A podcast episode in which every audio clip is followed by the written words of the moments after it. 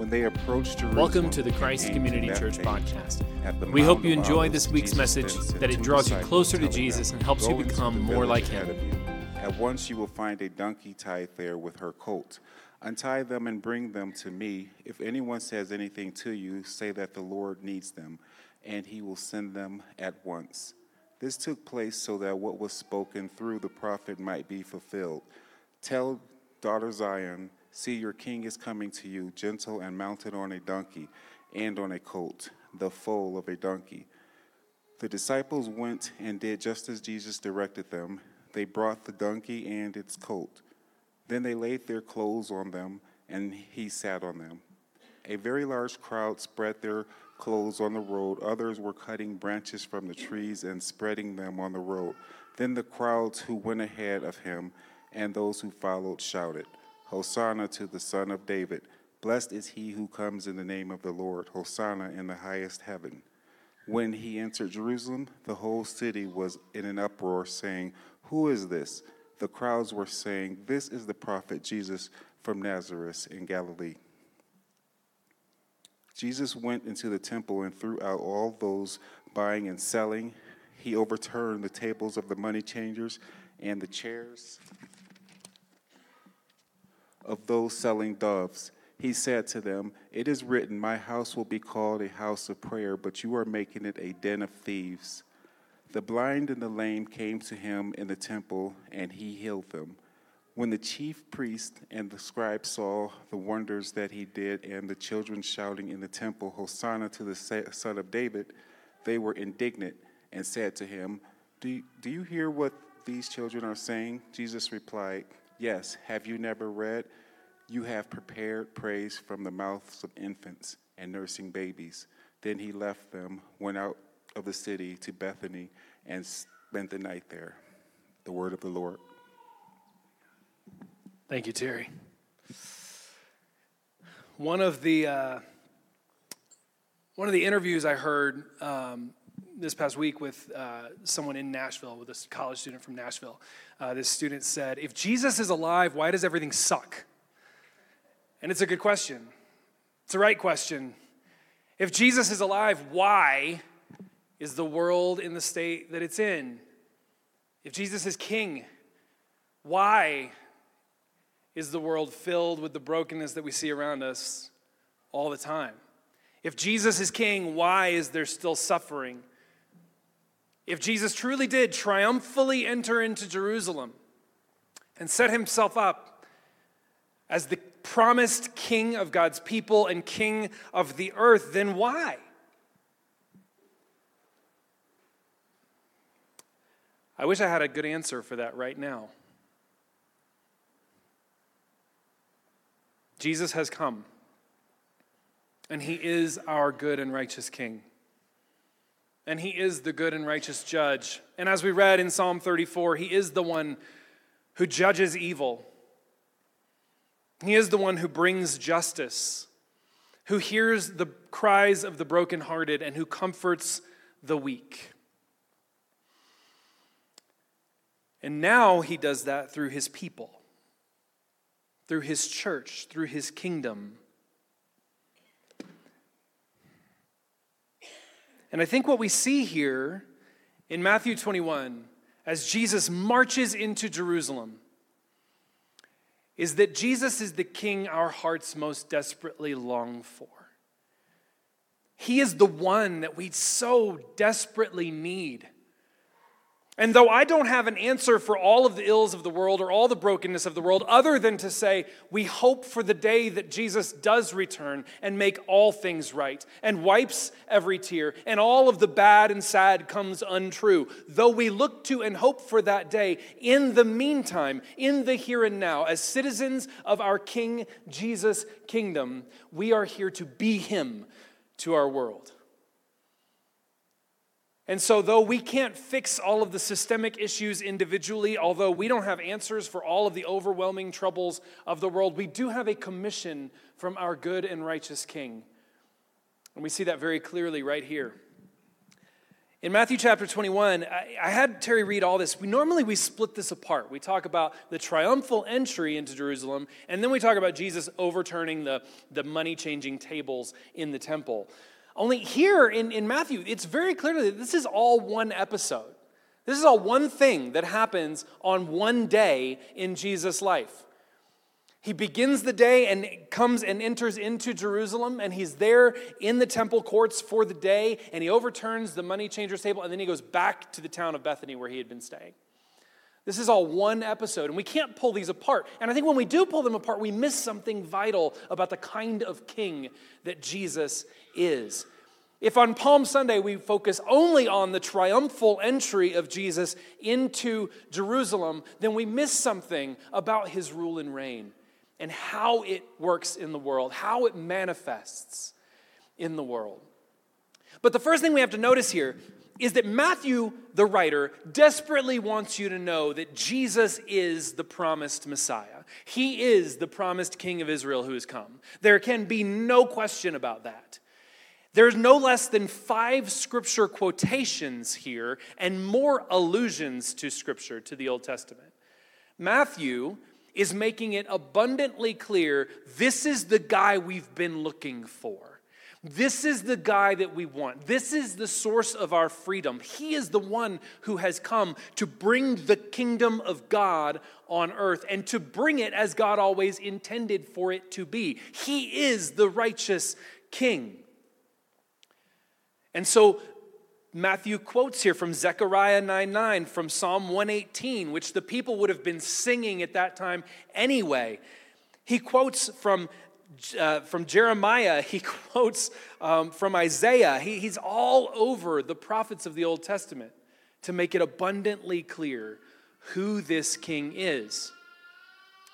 But if we can be assured that Jesus is the king that we're looking for, that we're longing for, if we can be assured that Jesus is the king of Israel who's come to expand the borders and to be the king of God's people that God always wanted, then the second question we have to ask is what kind of king is he? We've all seen tyrants in the world. We've all seen despots. We, we've all seen dictators. We know what kind of kings there are in the world. And honestly, as Americans living in the democratic republic that we live in, right, we look at monarchy, we think of kingship and monarchy as, as inevitably oppressive, as inevitably freedom squashing. We don't know what it is to live under a good and righteous king, and we think there's no possibility of that kind of thing, right? We are democracy loving Americans. Kingship, as Monica mentioned last week, is totally foreign to us. And so we wonder is it even possible to have a good and righteous king? Is it even possible to have someone who is totally sovereign, who is in control and in charge, and yet be good and maintain our freedom and honor who we are as people? And the truth is, humanly speaking, there isn't a possibility of that Power will inevitably corrupt, except for Jesus, who is not merely human. Except for Jesus, who in his life never once disobeyed his Father who was always in communication with his heavenly Father, who knew what God wanted and knew how to bring it about. Jesus, who perfectly heard from God and perfectly loved as God has always loved. Jesus is the only possibility of a truly good and righteous king whom power will not corrupt. And that's what we see in his actions here. First, Jesus has set this whole scene up. Now, that's, that's interesting because this is not like a spur of the moment thing that just happens. It's not spontaneous or sudden. Jesus knows what's going to happen. So, here's what you got to know it's Passover. The Passover is happening, which is the biggest feast day of the year. Pascha is the largest feast day on the Jewish calendar. And at this time, Jerusalem has swelled with people. Up to four times as many people as are normally there. Hundreds of thousands of folks are gathered around in Jerusalem. Everybody's everybody is, is uh, uh, pilgrimaging to Jerusalem for this feast, as the law has called them to do. And so there are thousands upon thousands of extra people. And Jesus has been staying in the town of Bethany. Now, in, I wish I had a map up here. I should have put one. So you got the temple here on the west side, right? So here's the temple on the east side of Jerusalem, on the west side of Bethany. So there's, there's the temple, the Temple Mount. It goes down into a little valley, the Kidron Valley. There's a brook that runs through it. There's a hill that goes up, and then just on the other side of that's Bethany. And that's where Jesus is staying, in Bethany. According to the Gospel of John, Jesus has been staying in Bethany because he came and resurrected Lazarus the day before. And so, the morning of the triumphal entry into Jerusalem, Jesus is in Bethany. There's, a, there, there's also Bethpage there, right? And so Jesus has told his disciples, hey, there's a donkey waiting for me. I want you to go and commandeer it. And if anybody asks, just say the Lord needs it. And, and who knows what the, the servants or the people in charge of the donkey would have thought? Like, is this like our master needs the donkey? The Lord, God needs the donkey? Who, who's the Lord? I don't know. But anyway, these disciples, they go and they do this awkward thing. They commandeer this donkey in Bethpage. And Jesus comes and he gets onto this donkey, a colt, we're told, never ridden before. So Jesus, Jesus is preparing all this. He knows there are thousands of people. He obviously sees them. He knows the time of year it is, and he has some sense of what's going to happen. And he chooses to ride on a colt and a donkey at that, not even a horse. And he makes his way down. So what the picture that you should have in your head of the people like crowding around is they're on either side of the street and they're in front of him even on the street going down this hill.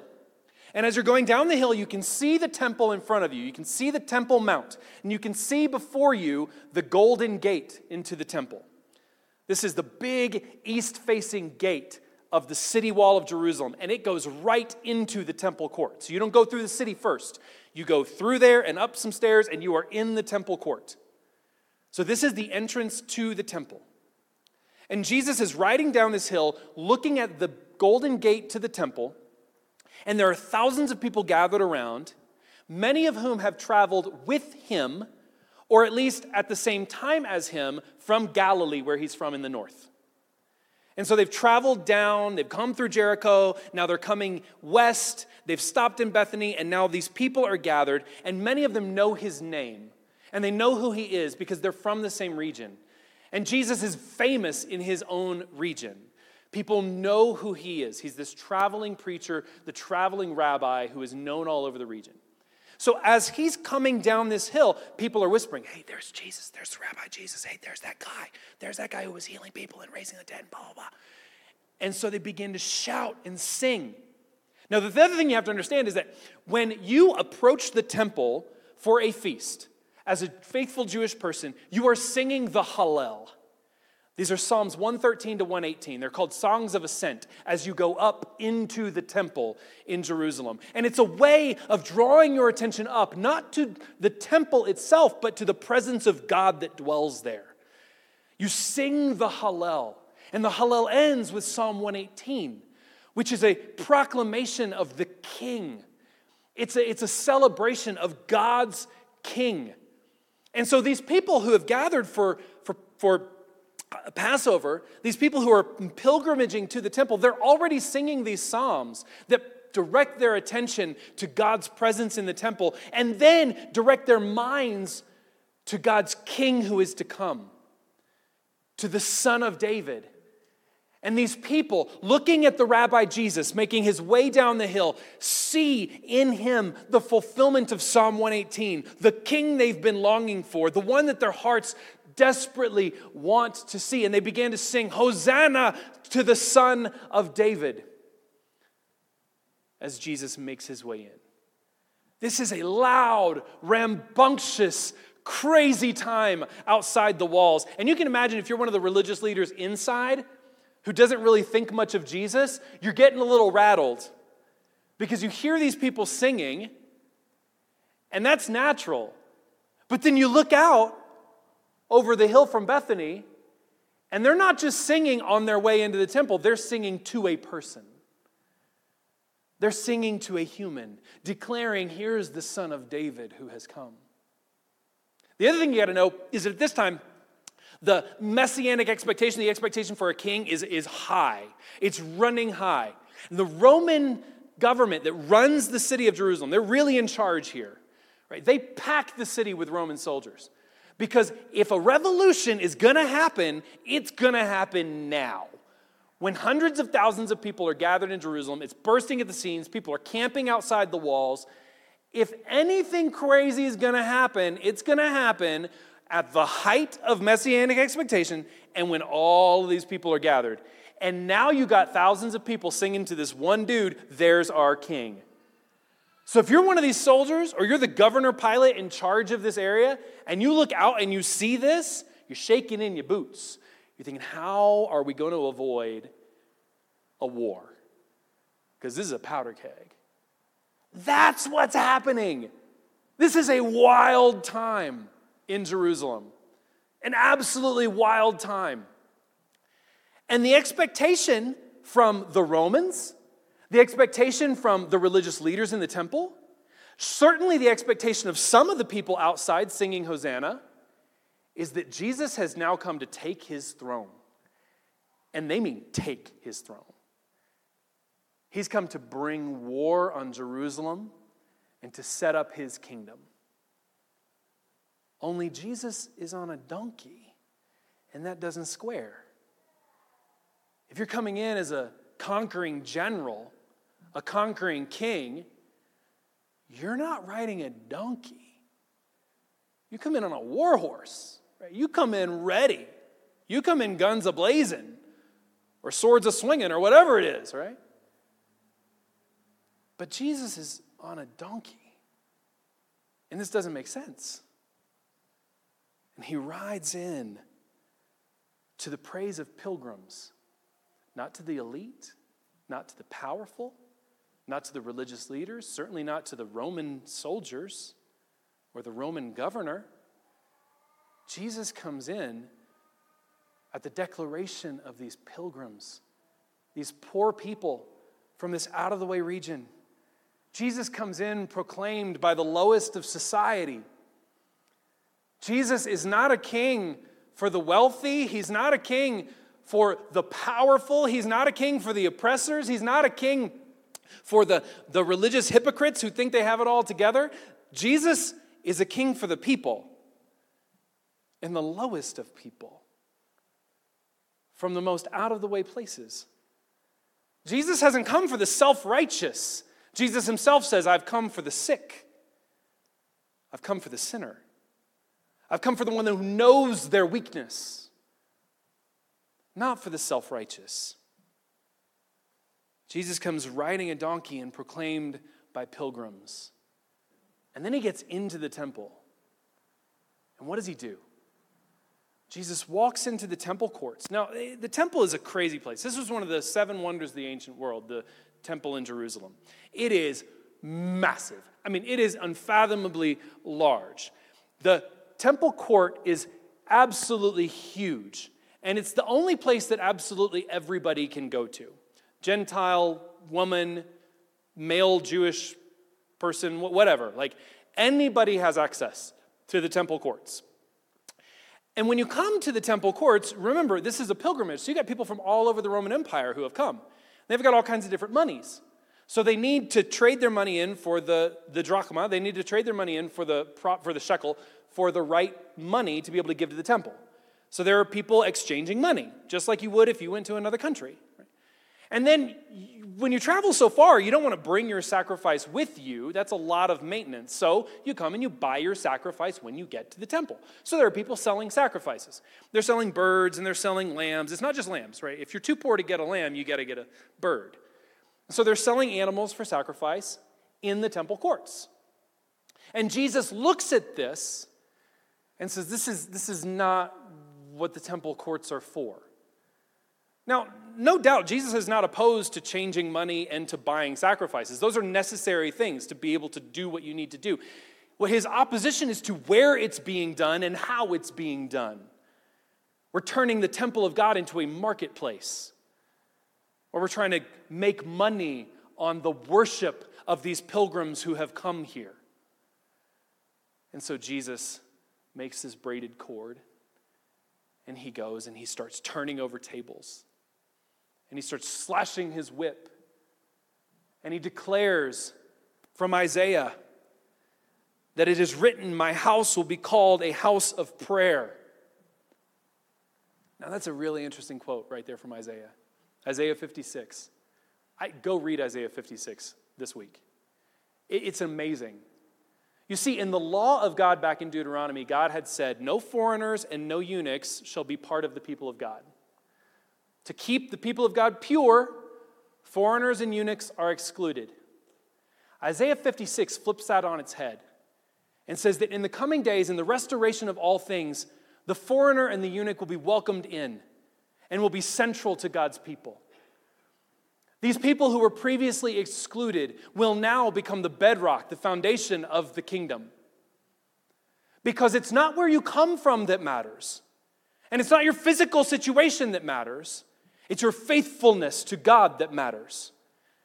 And so Isaiah 56 makes it abundantly clear that when the temple becomes the house of prayer for all the peoples, it will be for foreigners and eunuchs, and yes, Jewish people, and for children, and for lame people, and for blind people. That the house of God will be for everyone to enter into, based solely on their faithfulness to God, not on any other aspect of their person, not on any other thing that defines them but solely on their faithfulness to Yahweh. And so Jesus comes in and he quotes from Isaiah 56, where through the prophet Isaiah, God has said, The foreigner and the eunuch will be part of my people. And Jesus says, Isn't that the vision? Isn't that the purpose of this temple? But you people have made it into a den of thieves. Quoting the prophet Jeremiah who also in his way cleansed the temple. And so Jesus is standing in the feet of Jeremiah against the corruption of the temple, against the robbery of these pilgrims, enraged and incensed that people who are supposed to be faithful to God would rob God's faithful people by turning the court of the Gentiles into a marketplace. And so Jesus goes in and he aligns himself with the foreigner, with the eunuch, with the broken, with the pilgrim, with the poor. And then Matthew adds something here, and this isn't in the other gospels. This is amazing. As he's there, Jesus has cleansed the temple, he's turned over tables, he's drawn his whip, he's acted in judgment. And then, as he's there, still teaching, still talking to the people, children are coming to him and the blind are coming to him, and the lame are coming to him. The people who are on the outskirts are, on, are coming to him. And the children are shouting that same song that everyone sang outside the city walls Hosanna! Blessed be the Son of David, the King who's come. And Jesus is embracing the children as he's always done, and he's healing the blind and he's healing the lame here in the temple. And the leaders of the temple come along, and what's their concern? You're making too much noise. Is this too big a racket? Do you hear what these kids are singing about you? And the implication is Jesus, if you were actually righteous, you would disavow what these children are saying. The implication of what the religious leaders are saying to Jesus is man, if you really were righteous, you would say, you would tell them to shut up because they're loud and they're making a scene, and also because what they're saying can't be true. You can't be the king. And yet, Jesus once again quotes scripture. Do you hear what these children are saying? They say. And Jesus replies, Yes. yeah, I hear them. Have you never read? You've prepared praise from the mouths of infants and nursing babies. And then he leaves. Jesus is making it abundantly clear who he is here for the blind and the lame and the children and the pilgrim and the foreigner and the eunuch and everybody who felt outside of the religious system. Everybody who felt like that God wasn't for them because they couldn't check all the boxes. Because by the accident of their birth, they weren't the right kind of person. Because of where they were born and the people they were born to and what they were able to do and the, the, the, the uh, vocation they were able to have, whatever, whatever put them outside the temple wall, whatever put them outside the religious system, these people felt like they didn't have a place. And when you're excluded from the people of God, you feel excluded from God. We could say, oh, but God still loved them. But the fact is, when God's people reject you, it's really hard to believe that God loves you. When God's people push you out, it's really hard to believe that God has any care for you. Some of us in this room have been in that very place where we felt like God's people said, No, you don't check the right boxes for us. No, I don't really want to sit next to you. Some of us have been right there. And Jesus here, in his entry into Jerusalem, and in cleansing the temple, and in welcoming the lame and the children to himself, and in receiving their praise, makes it clear that he is the king for us. He is the king for you and me who couldn't possibly check all the boxes. He is the king for us Gentiles. He is the king for us unclean people. He is the king for those of us who couldn't bring enough money to buy our way into the kingdom. Jesus is the king for all of us who opens his arms wide and says, Welcome into my family. Welcome into my kingdom. Jesus is the King who brings healing and wholeness and justice and provision and love and embrace for the world.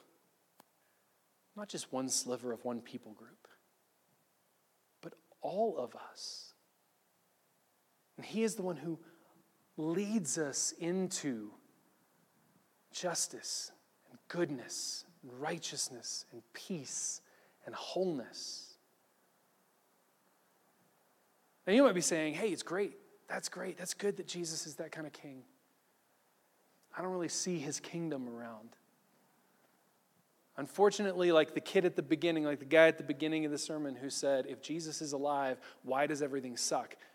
You might be thinking, you know, it's great that Jesus is a good king. It's great that Jesus embraces everybody. But I don't see this kind of kingdom around me. I don't see this world. I don't, I don't see even Jesus' people living like this. And the fact is that if we want to see this kind of kingdom in our world, we got to be like the king. As we prayed earlier, let me not so much seek to be consoled as to console, to be loved as to love. We are the agents of our King Jesus. We are the ones who walk in his footsteps. And if we want to see the kingdom of God, the kingdom of Jesus brought, if we want to see the world that Jesus envisioned manifest in our community and in our place, we got to walk the steps of the king. Which means, like our king, opening our arms to everyone in our orbit, opening our arms to everyone in our circle, welcoming them into the family of God being like Jesus and embracing the child, seeking healing for the broken, seeking provision for those who lack, and laying down our own resources for the people who most need them. Not excluding anyone from our community or from our embrace or from our love. Not saying to anybody explicitly or implicitly by our actions that you are not welcome here but saying all are welcome in the kingdom of Jesus. All are welcome to be citizens of our good King Jesus. But not just walking in the steps of our King, also proclaiming that our King has come, letting the world know that I walk in the steps of King Jesus because he is my King, because he is my Savior, because he is my Lord. Not just doing a good deed because I'm following the example of Jesus, but letting it be known that what I do, I do for my King. What I do, I do for the glory of God and for your good. To proclaim the King has come and he is better than you could possibly imagine. To proclaim that our good God loves you and wants you that He has not pushed you out of His community, but in sending Jesus has made the final declaration that all are welcome in His courts and in His family. But not just walking in the footsteps of the King and not just proclaiming the King, but letting King Jesus reign in our own lives. Jesus must be King over me. He's already king of the world. His purposes will be done. But the good news of our King Jesus is that he has given us the will and the opportunity to say, Jesus, you're my king. Would you reign in this heart? Because I can't follow in his footsteps if he's not reigning over me. I can't proclaim Jesus is my king unless I'm his citizen. Jesus must be king of me, of my heart, of my life.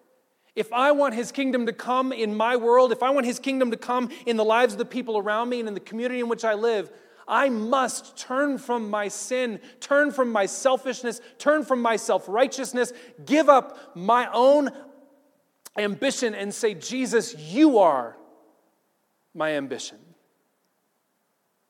You are my King. You are my Savior. You are my Lord. You are my Master. And I want nothing more than to look like you, to live like you, to be like you in every way, to be cleansed, to be holy, to be righteous, and to represent Jesus. before I can walk in his footsteps, before I can proclaim his kingship, he must be king over my heart. He must be king over my life. And so we come before Jesus. We who look out at a world that is rent with sin, that is torn apart, a world that is darker than we can imagine. We look out at the news reports that break our hearts. And we turn to our King Jesus, who affirms it is not supposed to be that way. And I came to make things right. And I came to bring justice. And I came to bring righteousness. And I came to do it through you. And we say to King Jesus, let me be your citizen. Let me be your servant.